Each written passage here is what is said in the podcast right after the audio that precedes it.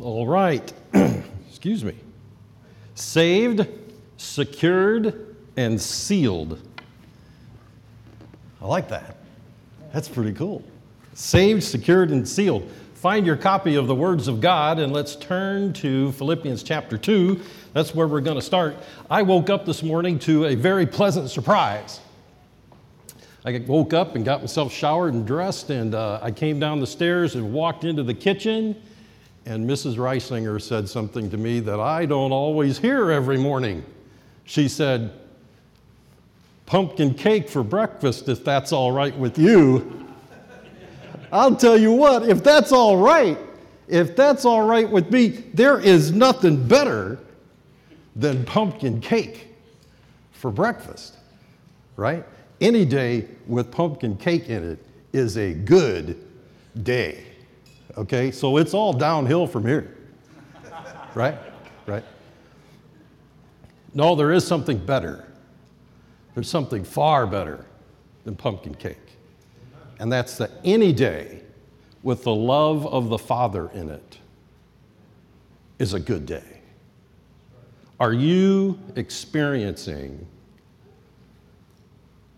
are you experiencing the love of the Father? Oh, He loves you.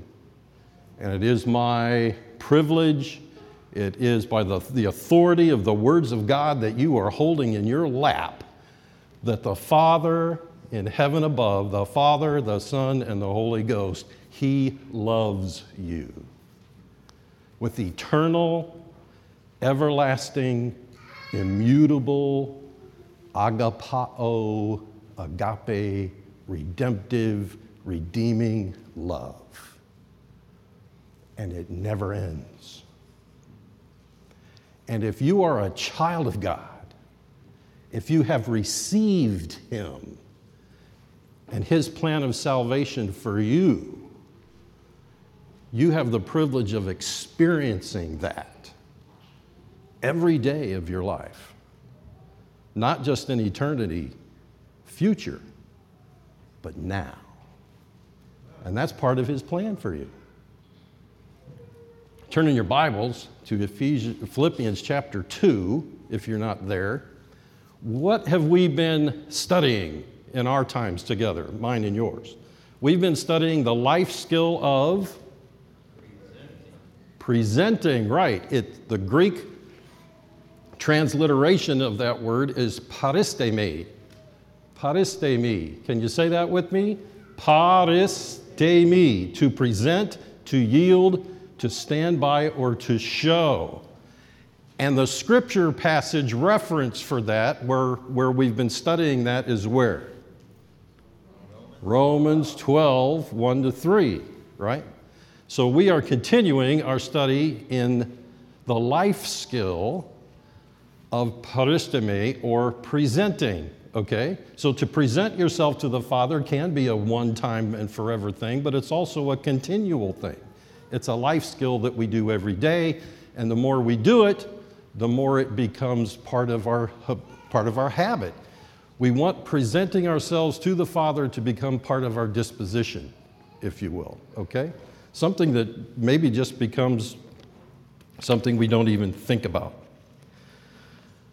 So let's read together. I've got, there's a lot we can talk about today, but uh, I've got a few thoughts. I want us to think about the Father's love maybe in a different way than you've thought about it or considered it before. Mainly, what are some of the things that get in the way? What are some of the things that get in the way of the Father's love? And is that even possible? Philippians chapter 2 says, if there, be any, if there be therefore any consolation in Christ, if any comfort of love, if any fellowship of the Spirit, if any bowels and mercies, fulfill ye my joy that ye be like minded, having the same love, being of one accord and of one mind. Let nothing be done through strife or vain glory, but in lowliness of mind let each esteem other better than themselves. Look not every man on his own things, but every man also on the things of others. Let this mind be in you. Let this be the way you think. let this mind be in you, which was also in Christ Jesus, who being in the form of God thought it not robbery to be equal with God, but made himself of no reputation, and took upon him the form of a servant, and was made in the likeness of men. And being found in fashion as a man, he humbled himself and became obedient unto death, even the death of the cross. Wherefore God also hath highly exalted him and given him a name which is above every name that at the name of Jesus every knee should bow of things in heaven and things in earth and things under the earth, and that every tongue should confess that Jesus Christ is Lord to the glory of God the Father. Wherefore, my beloved, as ye have also obeyed, not as in my presence only, but now much more in my absence, Work out your own salvation with fear and trembling. We're over the target. Work out your own salvation with fear and trembling. For it is God which worketh in you both to will and to do of his good pleasure. Let's pray together, shall we? Father, I pray that you direct our thoughts, you direct our thinking, and I pray that you would enable me to articulate or demonstrate the message that you have for us this morning. I thank you, Lord, for being our Father. I thank you for your everlasting love. I thank you for redeeming us. I thank you for your light, your life, your love. I thank you for your liberty. And I thank you for your long suffering with us. To the praise of the glory of your grace, wherein you have made us accepted in the beloved. In Jesus' great and mighty name we pray. Amen. Amen. All right. Ethan, what's my next? Uh, I'm sorry, Bruce, what's my next slide up there? Romans 12, 1 and 2. Let's turn in our Bibles to Romans 12, 1 and 2. I'm going to be reading real quick. Chapter 11, verse 36 says, For of him, that's Jesus, for of him and through him and to him are all things to whom be glory forever. Amen. The Apostle Paul, the Holy Spirit, through the Apostle Paul, says, I beseech you, therefore, brethren, I beseech you, I beg you, I plead with you, therefore, brethren, by the mercies of God, that, by the mercies of God. We're, we're all familiar with the mercies of God. What the Apostle Paul, I think, is specifically referring to here is everything he has taught in chapters 1 through 11. By those mercies, I beseech you, I beg you, I implore you by those mercies, chapters 1 through 11, that ye present your bodies a living sacrifice, wholly acceptable unto God, which is your reasonable service of worship. I want you to present your body to God because it is your rational, your logical, your reasonable service of worship, because all of those things are true, okay? I beseech you, therefore, brethren, that ye present your bodies. I see the word that as a kind of a pivot word, a transition word. This is the place where he's going to pivot. The basketball player is dribbling down the court. He's going one direction, and all of a sudden he plants a foot and he pivots and he goes another direction. At this particular point, I think the Apostle Paul is saying, now that you know who you are, now that you know what your position is with God, now present yourself, now practice. Romans 1 through 11, your position. Now it's time to practice. Brother Smith would say, this is where your orthodoxy becomes your orthopraxy, right? Okay?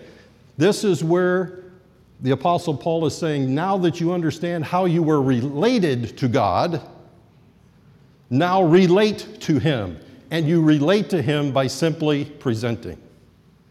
Here I am. And present your body. Does that mean you're not presenting your spirit or your soul? No. When you present your body, God gets the whole package. He gets your body, your soul, and your spirit. He gets your heart, your personality, your soul. He gets your mind. He gets your strength. He gets your work. He becomes Lord of all. So we transition from how we're related to God to relating to God. And, verse 2, and be not conformed to this world. We have another transition word. So here we're going to transition from our relationship with God to our relationship with the world. Present yourselves to God, position to practice, and be not conformed to this world from my relationship with God now to my relationship with the world. And be not conformed, do not fashion yourself after, do not think like the world. But be ye transformed by the renewing of your mind. And be not conformed to this world, but be ye transformed by the renewing of your mind. But is another transition word or pivot word where we're going to go from being conformed to this world to being transformed into something different than the world by the renewing of your mind. Why? That you may prove, we're going to transition from being transformed to transformation to disposition. Our work, that you may prove, that you may test, that you may experience what is that good and acceptable, well pleasing will of the Father, the Father's work. For I say through the grace given unto me to every man that is among you not to think of himself more highly than he ought to think, but to think soberly according as God hath dealt to every man the measure of faith. So, and be not conformed to this world. Don't fashion yourself after this world. Don't think like the world, but be ye transformed. Transform your thinking. Fashion yourself after by the renewing of your mind. Now, in future lessons, we're going to specifically talk about what the renewing of your mind means, but we're going to transform from something different than the world. This phrase, we're over the target here. This phrase, I believe, is one of the major causes for what I call spiritual dejection, spiritual cast downness spiritual depression, if you will. And it's why many young people grow up in Christian homes and churches only to leave altogether. You know, we have these guys that go around to these college campuses with microphones and cameras, and they, and they interview students on college campuses. And they say, Are you a Christian? Yes. Are you still attending church? No. Why are you not attending church? Because it doesn't work for me. Christianity doesn't work for me. How can a person grow up in a church, grow up in a Christian home, only to leave home to say, it doesn't work for me? I think this is one of the reasons. And be not conformed to this world, but be transformed by the renewing of your mind. The scriptures very clearly state in John 17 that God's ultimate purpose in his plan to rescue us from sin, corruption, and death in order that we might live with him for all eternity is to make us one with himself, one with the Father, the Son, Jesus Christ, and the Holy Spirit. Salvation affords us an intimate relationship with the Father. If you are going to enjoy or experience the blessing of your salvation, your relationship with the Father, you are going to have to adopt an intentional disposition toward Him. Let me say that again. If you are going to enjoy or experience the blessing of your salvation, your relationship with the Father, you are going to have to adopt an intentional disposition toward Him. Are you enjoying right now, as you sit here in this building, are you enjoying the Father's embrace? Is it real to you? Or are spiritual things just some idea. When I was a young man of about 30, I heard an evangelist say this. He said, When you spiritualize, you tell spiritual lies. Thunk. Hit me right here. You've seen those little arrows with the suction cup on it? He could have fired one from the pulpit and hit me square between the eyes. When you spiritualize, you tell spiritual lies. Well, what does it mean to spiritualize? It means you separate that which is spiritual from the natural. Oh, yeah, I go to church on Sunday and I learn all that spiritual stuff. Yeah, that's good stuff, that's spiritual stuff, but on Monday it's back to the natural. And what is spiritual has absolutely no bearing on my natural life in the world. Oh, yeah? That's a lie. When you spiritualize, you tell spiritual lies because it has everything to do with your natural life in the world. Are you enjoying the Father's embrace? Are you enjoying His favor? The blessings of Christianity are abundantly more enjoyed by those who intentionally cultivate personal intimacy with the Father. Yes, I hate to tell you this. No, I'm glad to tell you this. Yes, there are things in Christianity we must do. There are things in Christianity that we must do. Passive Christianity as a lifestyle is not biblical. You won't find it in this book.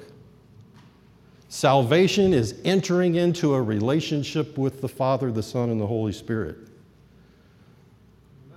Will your intimacy with anyone you know grow deeper if you're simply passive about it? Oh, Mrs. Risinger loves me. And I do nothing to cultivate my relationship with her. Is my relationship with her going to deepen?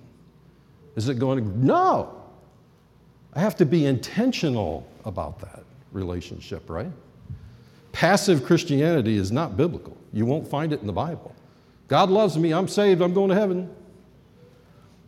That's a wonderful blessing, Intimacy with anyone never grows deeper through passivity. Intimate relationships require special attention, and our relationship with the Father is no different. It's no different. Uncle Bob, are you saying that he doesn't love me? No, he does love you. He loves you so much that he wants an intimate relationship with you. But you have a part in that, and it's an active, intentional part. Are you working out your own salvation? Are you working it out? We're not talking about that, that moment, that time when you got saved. We're talking about once you get saved, are you working it out? Are you working out your relationship with God? 1 Timothy 4 7 and 8 says this, but refuse profane and old wise fables and exercise do something, exercise thyself rather unto not worldliness, but godliness. For bodily exercise profiteth little, but godliness is profitable unto all things. There is nothing that godliness is not profitable for. Nothing. You can't name it unto all things, having promise, watch this, having promise of the life that now is, and of that which is to come. Too often, our young people, and even once we get older, we look at Christianity as this sweet, the, the sweet by and by. In the sweet by and by, when Jesus comes to get me, it'll all be over, it'll be better. It can be better now. We don't understand the blessing that is ours now. If we did, our young people wouldn't be leaving the church because they haven't grasped it. And if you have, praise God. Praise God that you have. There's a reason to be here. And it's all good. So, what is this thing that the Bible calls the world? Let's turn quickly to Ephesians chapter 2, or yes, Ephesians chapter 2. We covered a little bit of this last time. And somebody took Ephesians out of my Bible. Here it is.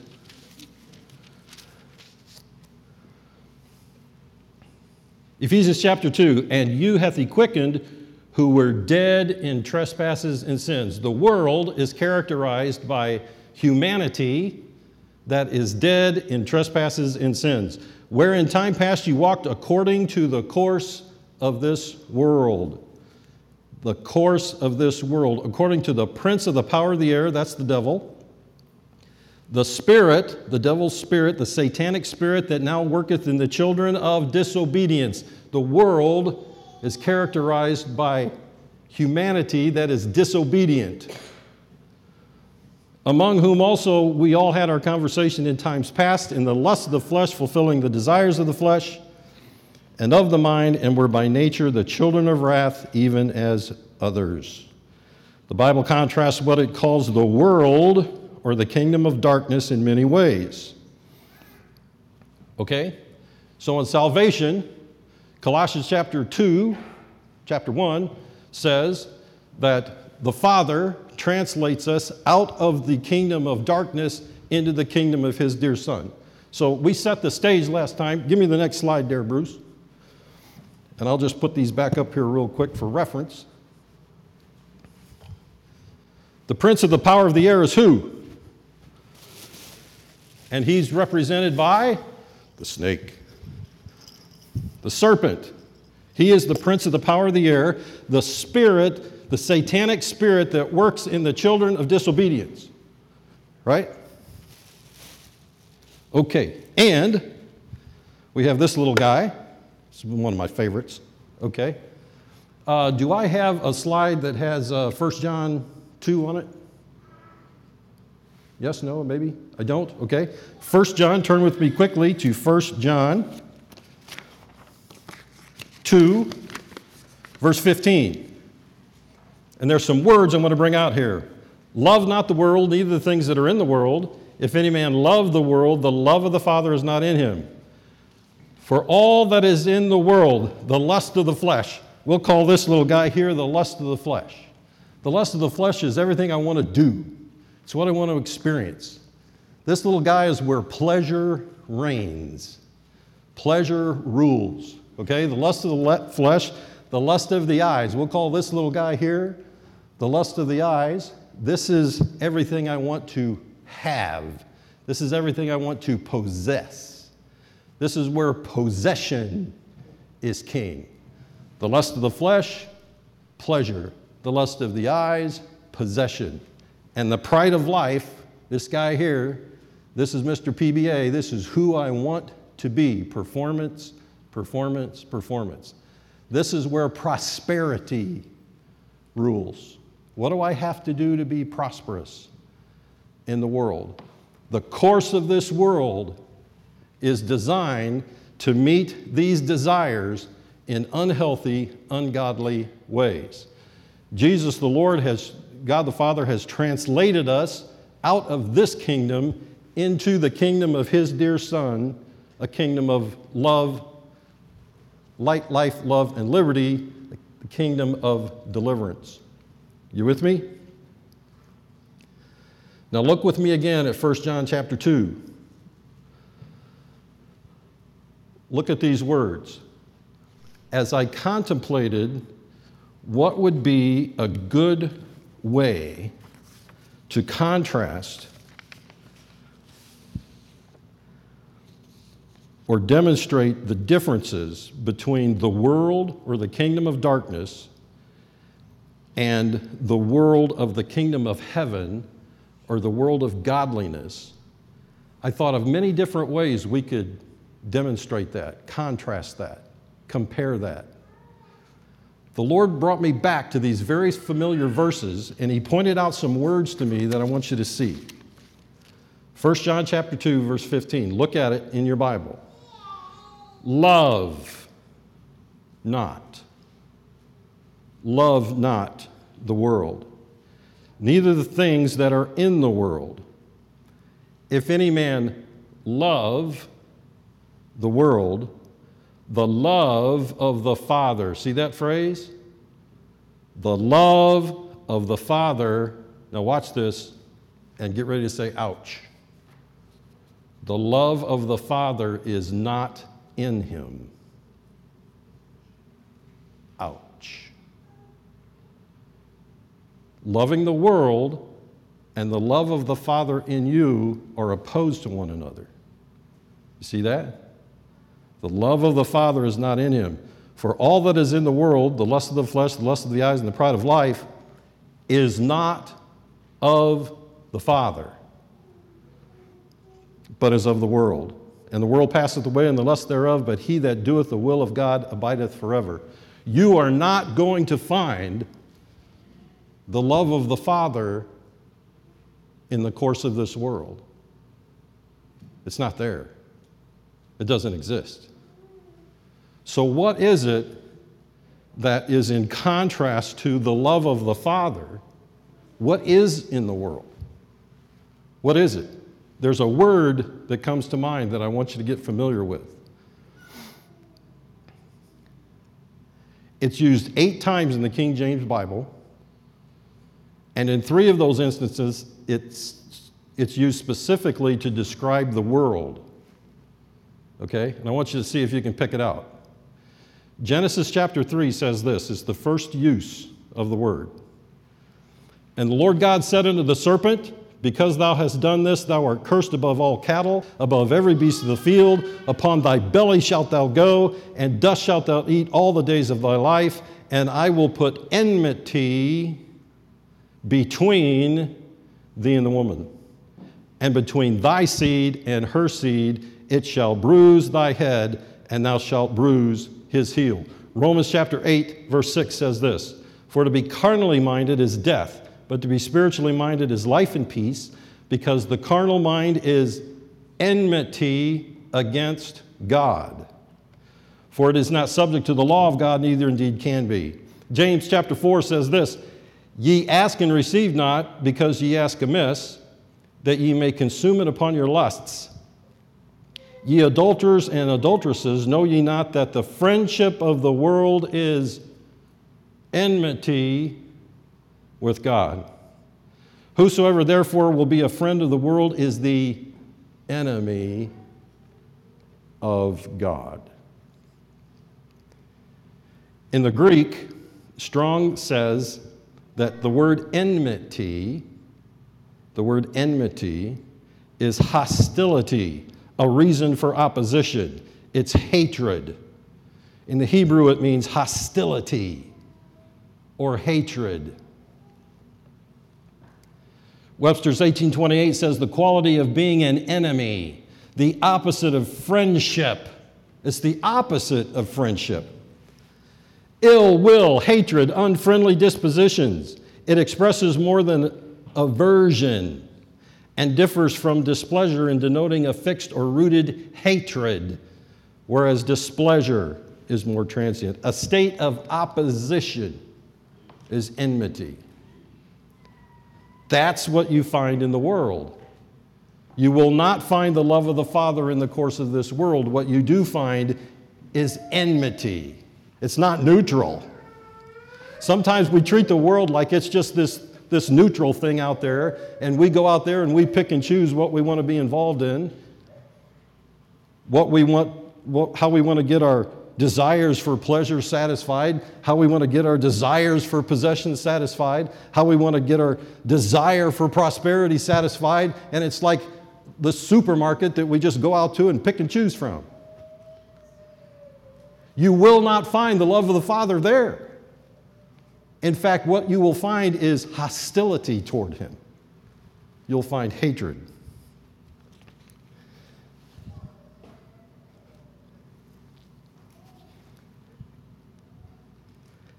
And be not conformed to this world is not to be conformed to or according to. I don't know why I wrote that. Enmity means the quality or the characteristics that are the enemy of God, that which is opposed or opposed to friendship with God. It expresses, we said that. What I would like to do this morning is simply compare and contrast the enmity that is in the world over against the Father's eternal, immutable, redemptive, agapa, agapao, agape love. And how that might work itself out in the lives of those of us who believe, those of us that are saved. There is a great gulf fixed between that which is enmity against God and the love of the Father. Turn with me to 2 Corinthians chapter 6. We're going to move through this very quickly.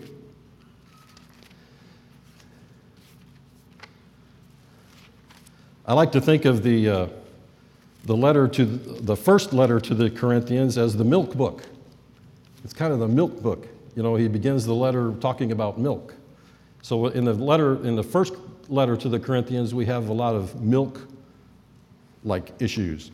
The second letter to the Corinthians, I like to call it the comfort letter because he talks about in the first chapter uh, the Father, God being the Father and God of all comfort. So he's comforting. And in 2 Corinthians chapter 6, verse 11, he says, O ye Corinthians, our mouth is open unto you, our heart is enlarged. Ye are not straitened in us, but ye are straitened in your own bowels. Now, for a recompense in the same, I speak as unto my children, be ye also enlarged. All he's saying there basically is, in a roundabout way, is, Oh, you Corinthians, our loved ones, our hearts are open to you. Our hearts are open to you, but your hearts are not open to us. So we beg you, because our hearts are open to you, please open your heart to us. And if you assume that this is the Holy Spirit speaking through the Apostle Paul, you could say, This is the Holy Spirit saying to us, My heart is open to you. Open your heart to me. And he addresses the problem. Why are their hearts not open? He says, Be ye not unequally yoked together with unbelievers. Now, our time is fleeting, and what I'd like to do is work through these very, very quickly. Be ye not unequally yoked together with unbelievers. Yoke. What does it mean to be yoked? It means, yoke there means a bond of connection. To be yoked, like in a marriage, a husband and wife are yoked. There's a bond of connection. He says, Be ye not bonded or connected with unbelievers, people that are disbelieving, without Christian faith, people that are untrustworthy, uh, that believe not. They're faithless. They're faithless. Don't be bound, bound, don't have a bond of connection with people that don't believe because, they're, because the way you think is opposed to one another. Oh, that person, that unbeliever, may be a very nice person. They may, may be a very moral person. They may be a very good person in some respects, but they simply do not think the way believers think. So it's important that we're not, we don't bond ourselves, create a bond of connection between believers and unbelievers. For what fellowship hath righteousness with unrighteousness? Fellowship. Fellowship is communion, uh, intimate familiarity. Okay? It is familiar intercourse. Uh, Strong's says it's, particip- it's participation. It is a course of interpersonal relationship. It describes the most intimate of our interpersonal relationships in humankind. The word fellowship. Righteousness is equity between man and man, equity or, of, of character or, or act. Uh, it is justification, its righteousness is the condition acceptable to God, its integrity, virtue, purity of life, rightness, correctness of thinking, feeling, and acting. It's correct, it's not wrong. Unrighteousness is wrong, righteousness is right. So we're not to be connected with that. Uh, and what communion hath light with darkness? Communion is very close to the word fellowship, but it carries more the idea of union. Come, union, union, oneness. Okay, communion. Um, light. Light here has the idea of, of being luminous, uh, uh, uh, fire, light. Uh, uh, in, in spirituality, we talk about light being truth, okay? What, what does truth have to do with darkness, which is shadiness, obscurity, uh, darkness of ignorance, um, ungodliness, immorality, darkness, as opposed to light? Here's an interesting word. And what concord hath Christ with Belial? Concord. Concord's an interesting word. It means agreement between things, suitableness or harmony. Or harmony. Uh, the relation between two or more sounds which are agreeable to hear. Okay?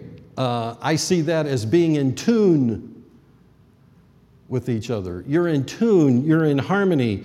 Strong's uh, says th- this is the Greek word symphonesis. Symphonesis. What does that sound like? Symphonesis. Symphony is where we get our word symphony, okay? To be in concord, to be in symphony, to be in tune with.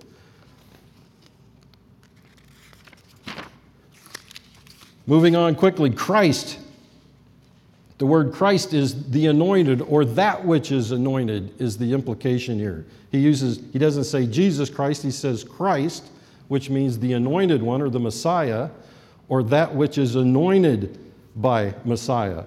Uh, the word Belial is that which is worthless or wicked.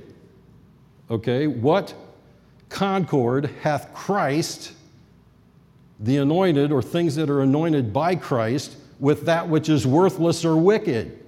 See the contrast there. Uh, it's also a, a, name for Satan. Uh, the next phrase, or what part hath he that believeth with an infidel? The idea of what part here means an assigned part or a portion or a share.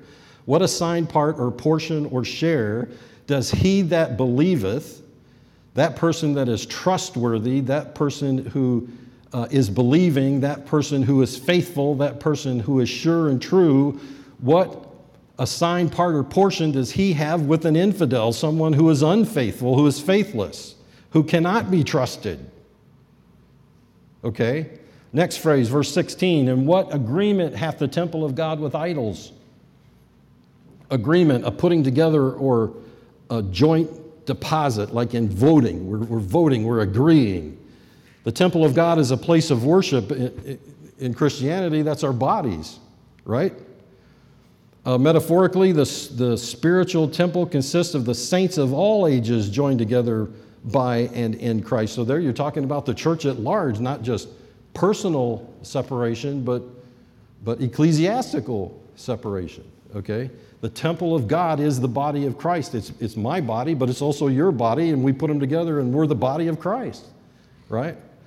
So, what agreement hath the temple of God with idols? Idols, uh, we think of images by implication, a heathen God, like uh, some God apart from the, the one true God, uh, the, worship, the worship of such, anything that would replace or displace our worship of the Father in our daily experience is an idol. It is an idol. See the end of 1 John. For ye are the temple of the living God, as God hath said, I will dwell in them and walk in them, and I will be their God, and they shall be my people. Wherefore, come out from among them, and be ye separate, saith the Lord, and touch not the unclean thing, and I will receive you, and will be a father unto you, and ye shall be my sons and daughters, saith the Lord Almighty.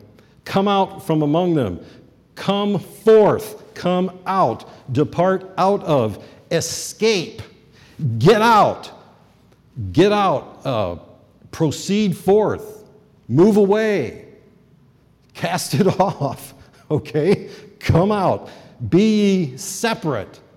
Be ye separate from the course of this world means to set a boundary, set a limit, exclude it, divide it from you, separate it from you. That's what it means. Okay?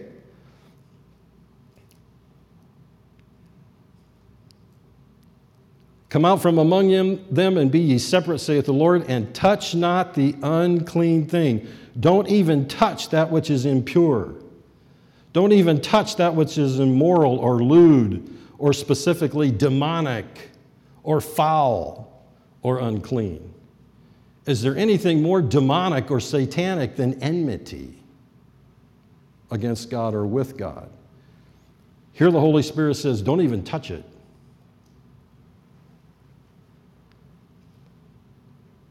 Now we're over the target.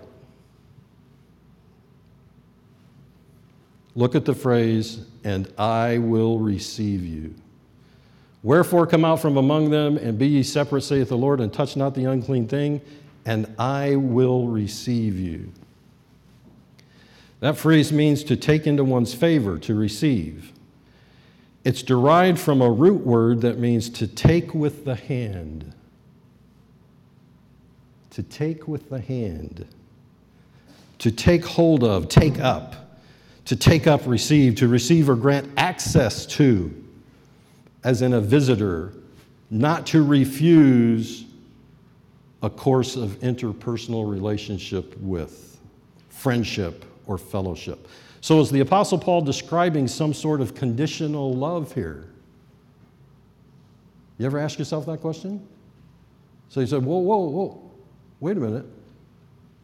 The Father says, Come out from among them and separate yourself, and I will receive you. Hasn't He received me already? We certainly see that in John chapter 10. Brother Robert talked about that last week. He's talking about the Father. Jesus says, I'm in His hand, and He and I are in the Father's hand, and no man shall separate us, right? I and my Father are one. So, is he talking about some kind of conditional love and acceptance here? Listen to Romans chapter 5. I'm moving very quickly now because we're running out of time. So, heads up. Romans chapter 5 says this Therefore, being justified by faith, we have peace with God through our Lord Jesus Christ. That's pretty plain. So, why in 2 Corinthians is he saying, Separate yourself and I will receive you? If here he says, being justified by faith, I already have peace with him. Therefore, being justified by faith, we have peace with God through our Lord Jesus Christ, by whom also, by Jesus, we have access by faith into this grace wherein we stand and rejoice in the hope of the glory of God. Grace is everything the Father is. It's everything God the Father, God the Son, God the Holy Spirit is being poured out on us through Jesus Christ. And the Bible says that through Jesus Christ we have access to that grace by faith. See that? No, he is describing, he's not describing conditional love. What he's describing is an intimacy with the Father that can be experienced. Not just positional. Positional isn't pretend. Positional means this is where I stand. I stand in the Father's love. Are you experiencing it? You see where I'm going? In 2 Corinthians chapter 6 verse 18 he says, "And I will be a father unto you." And he emphasizes it by saying, And ye shall be my sons and daughters, saith the Lord Almighty. Nobody gets in the way of it.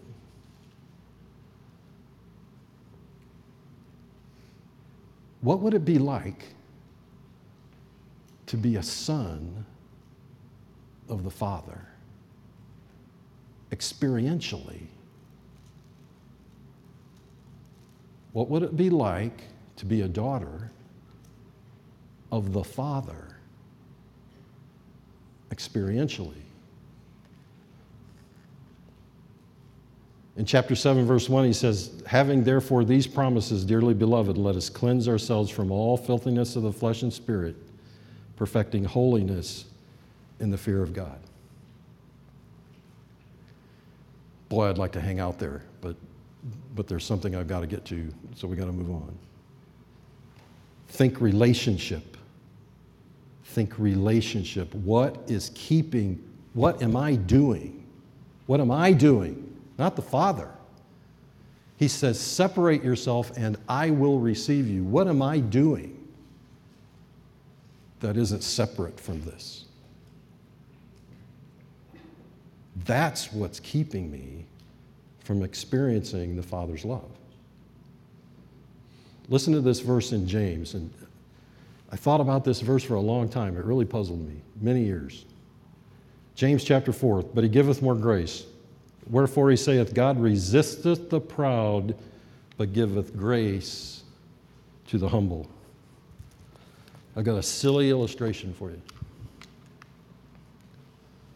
Step up. Silly illustration. You hold that one, hold it up like that. This is a horseshoe magnet. We're going to say that this magnet represents the character of God. You know those attributes of God that Pastor Virgil's been teaching us? His very character is love and grace, and by nature, he is humility. He resists the proud but he gives grace to the humble. We're going to say that this is me. God in His grace and His great humility. And this is me in my rebellion and my pride. Okay? Now, Nathan and I, we have to put these magnets together.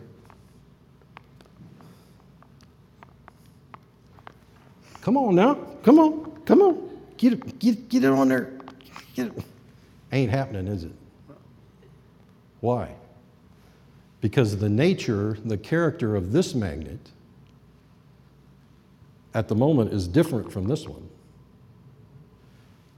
And there's no way for this energy in this magnet to flow into this one. Right? He says, Come out from among them and be ye separate. Okay? So, what happens? Watch this now. What happens if I repent? You see what I did? What did I just do? I turned it around. What does the word repent mean? Means to change direction. Be ye separate, come out from among it. Enmity versus agape, agapao love. Repent. I turned it over. I turned it around. And now the grace is free to flow. And we're one in experience. Have a seat, thank you. We're one in experience, not just position. You see that? Father, we're out of time.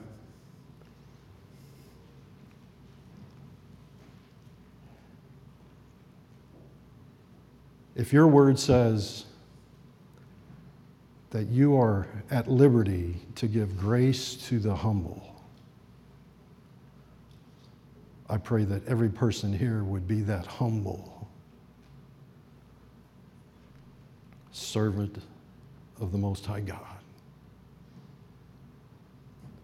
so that we might enjoy being your son, so that we might enjoy being your daughter, so that we might come to understand everything the Father is to us in your great love and glory toward us.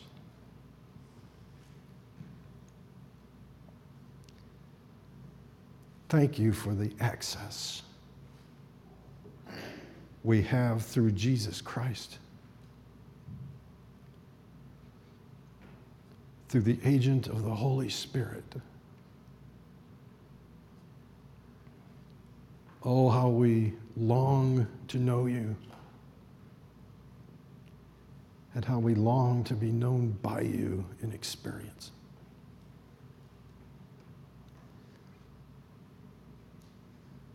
Please, may we not rest in our minds until we begin to think like you think and cast off the world so that we might know you and the power of your resurrection. In Jesus' great, great, great and mighty name we pray. Amen.